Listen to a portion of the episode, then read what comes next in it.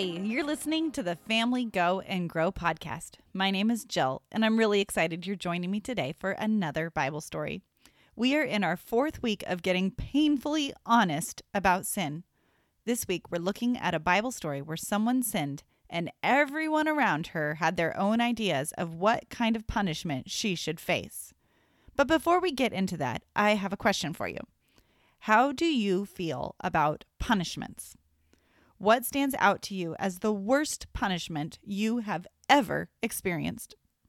At my house, the punishment that gets my kids the most devastated is when we take away screen time. My kids are pretty good kids, so punishment doesn't have to happen very often at our house. But when I see attitudes slipping and threaten to have a screen-free day, they pull it together so fast. Today's Bible story comes from the book of John, chapter eight. To give you some background to the story, John is one of the four books of the Bible called the Gospels. Gospel means good news, and these four books tell us about Jesus' life. John is the fourth gospel. They go Matthew, Mark, Luke, and then John. It's written by one of the disciples. Can you guess who it was? That's right, John. Well, as we've heard in the previous stories, Jesus traveled to lots of different towns telling people about the good news of God's forgiveness. Hey, good news, gospel, it's right there. One day, Jesus went to the Mount of Olives to talk to the people in the Jewish temple. And just for some other remembering, the Jews were God's chosen people, and the temple was like their church building. So Jesus was there at the temple, and a huge crowd of people gathered around him, listening to what he was saying. Some Pharisees, remember they were teachers of God's laws, came into the gathering and brought a woman who had been caught sinning. The Pharisees didn't like Jesus, so they kept trying to trap him, making a mistake and saying the wrong thing. So they brought this woman who they caught sinning and used her to make a trap. That reminds me of Star Wars. It's a trap! Um, they brought the woman in and made her stand in front of the crowd.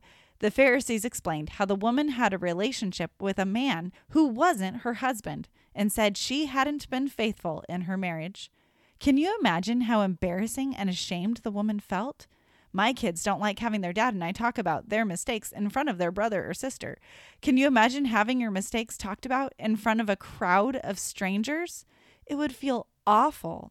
After explaining how the woman had sinned, one of the Pharisees asked Jesus a question. He said, "In the law, Moses commanded us to kill such women by throwing stones at them. Now what do you say?" Like I said earlier, the Pharisees were trying to trap Jesus. But Jesus doesn't fall for traps.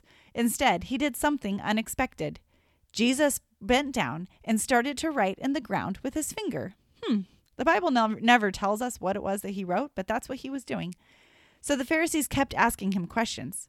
So he stood up and said to them, "Has any one of you not sinned? Then you be the first to throw a stone at her." Then he bent down again and wrote on the ground. Those who heard Jesus and what he said began to go away. After all, there's no way any of them had never sinned.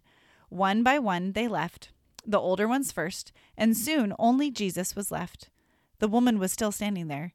Jesus stood up and said, "Woman, where are they? Hasn't anyone found you guilty?" "No one, sir," she said. "Then I don't find you guilty either," Jesus said. "Go now and leave your life of sin."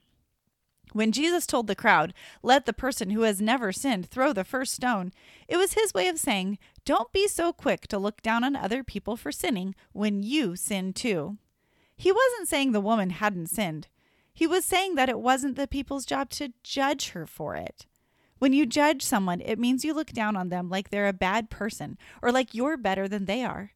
It's judging the person, not the behavior.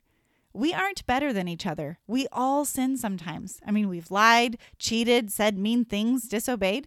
That's why Jesus says not to judge or look down on other people for their sins, because other people could just as easily judge or look down on you for your sins. Well, there's good news in this. Jesus might look down on the sin, but he doesn't look down on sinners. Even though we're sinners, Jesus still loves us. He loves us so much that he died for us so he could take the punishment for our sins. Jesus rescued the woman from the punishment for her sin, and he rescues us from the punishment for our sins by dying on the cross. Jesus doesn't look down on us for being sinners, so we shouldn't look down on others who sin. We need to look at them and remember that they are also created and loved by God. Take a few minutes to talk about what you found interesting or new in this Bible story. Is it hard for you to not judge a person or want to punish them for their sins? Take a moment to pray, either out loud or in your mind, and thank Jesus for loving you and for dying on the cross to take the punishment for your sin. Thank you so much for joining me on the Family Go and Grow podcast. I'm curious, what are you excited about that's coming up? I'm super excited because my family is headed to Disneyland. I can't wait. Well, I hope you have a great rest of your week, and I'll be back next week with another Bible story.